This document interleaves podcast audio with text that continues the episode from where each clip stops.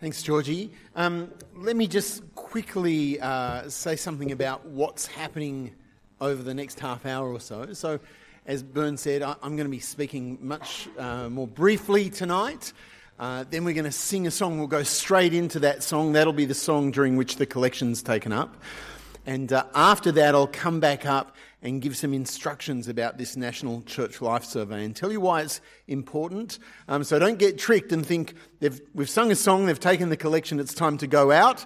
Uh, please stay where you are. The other thing I wanted to say is um, I want to encourage you to have your Bibles open, but we're not looking just at this passage. So this term, we're uh, going back into Isaiah, picking up where we left, left off last year, so chapters 7 through to 12 now.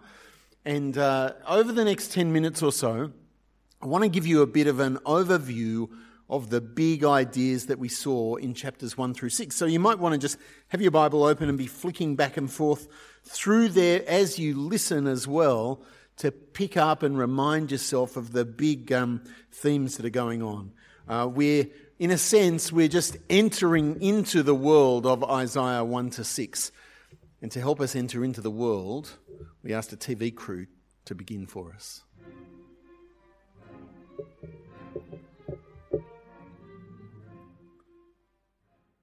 This is the voice of the Lord God Almighty, who was and is and is to come. I am holy, holy, holy. The whole earth is full of my glory. In the year that King Uzziah died, I called my servant Isaiah. I gave him a mission. I sent him to my people to deliver this message. The kingdom, to the kingdom of Judah, I made him my prophet. And this was my message. Bear witness, O heavens, and listen, O earth. I, the Lord, have spoken. The children of Israel are the children of the Lord. I raised them up. I planted them like a vineyard.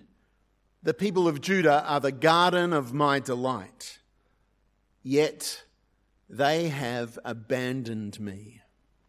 Jerusalem, the faithful city, has become faithless.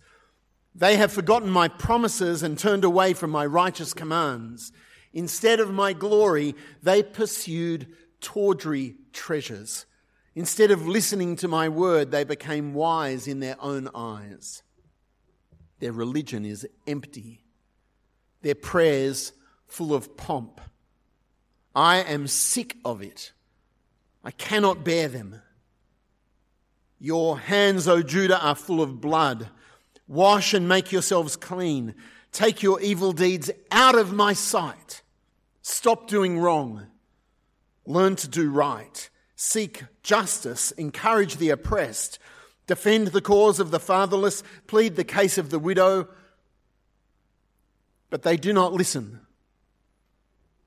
Though they are faithless, I will be faithful. Though Judah has forgotten my promises, I will be true.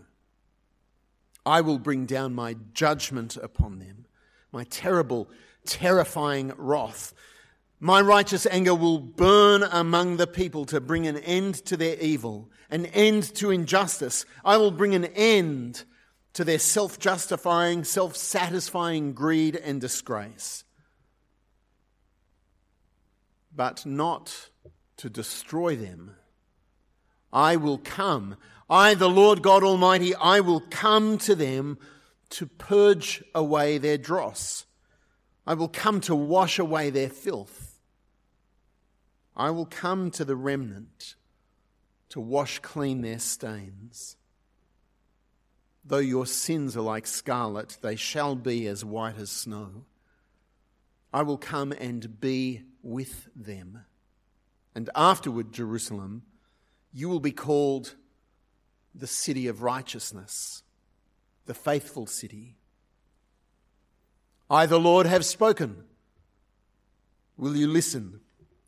Will you hear and respond?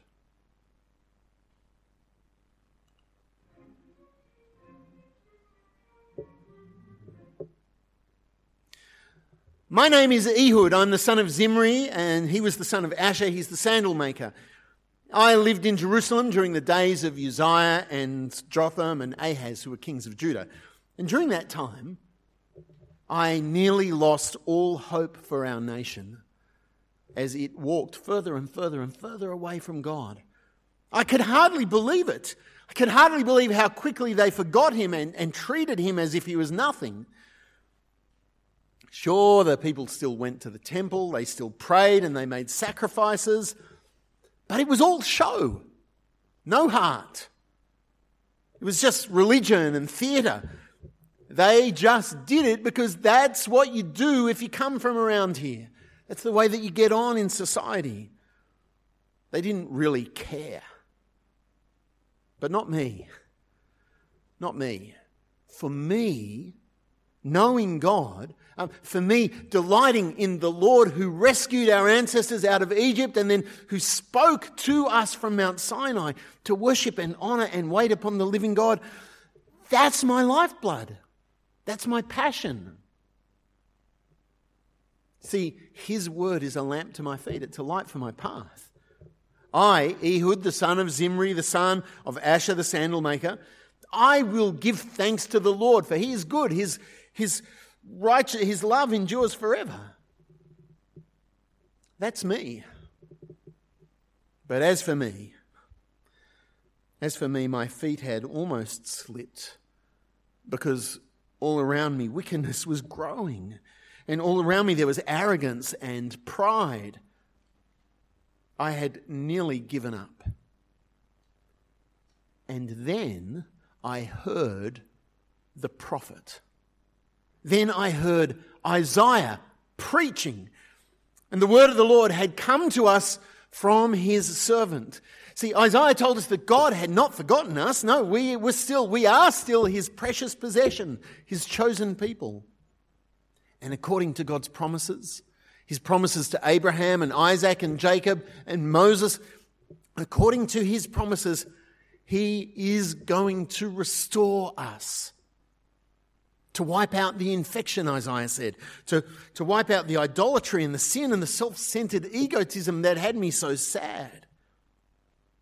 And listen to this Isaiah said God Himself was going to come to us, to be with us, to be present with us, just like he was present with our ancestors when he rescued us out of Egypt.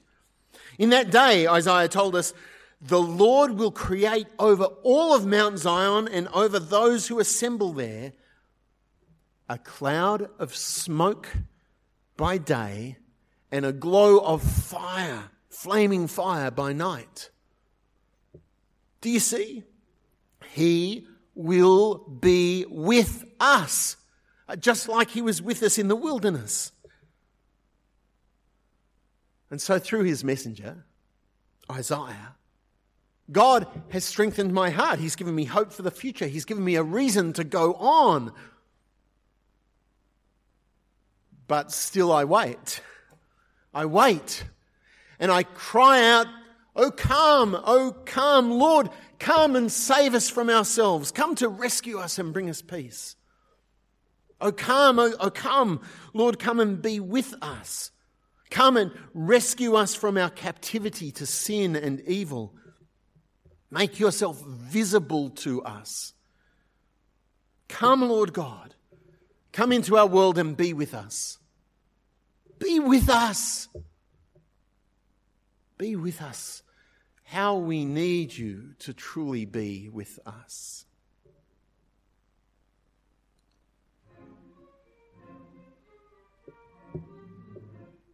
I am Farzad. I am Persian.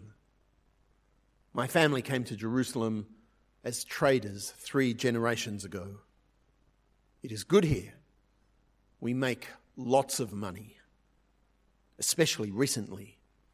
The economy in Jerusalem is good, and the people of Judah have been much more willing to trade with foreigners, Gentiles. That's what they call us, the outsiders. Not outsiders so much lately, though. Some of them have even taken on our gods and our customs. They have married our daughters. All of this is good for us.